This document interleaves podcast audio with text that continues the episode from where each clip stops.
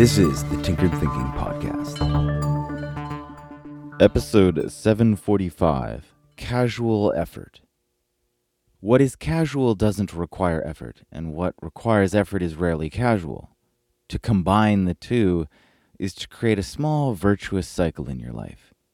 When some effortful task becomes an automatic habit, it becomes a casual occurrence. A casual effort isn't a contradiction, it's a subsumption.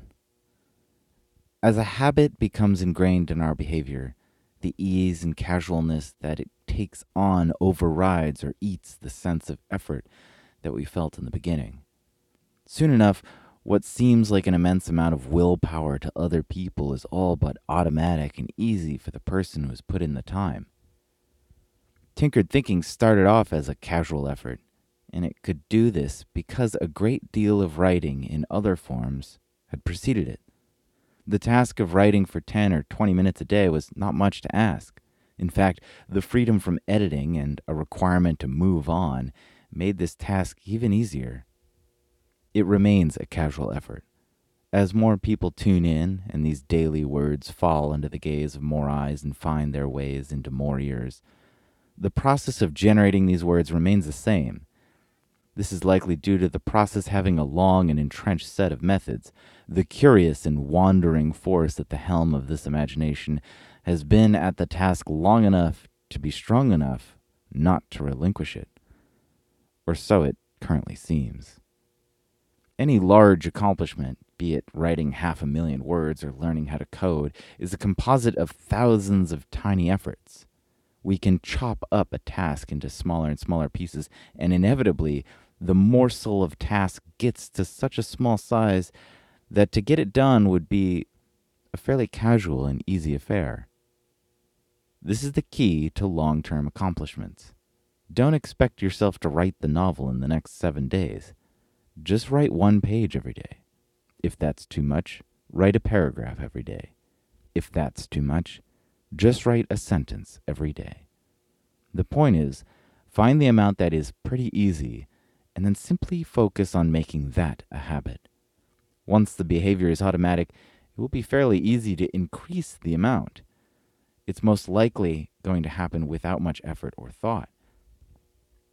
For example, tinkered thinking is usually composed late at night, which is actually an awful time, but it's a compromise. If the work for tinkered thinking is done in the morning, there's a fairly high chance that the writing will expand and take over the entire day as a single episode splits and multiplies into several episodes, all of them feeding off the unusual amount of time and growing into pieces of writing that are not only longer, but better.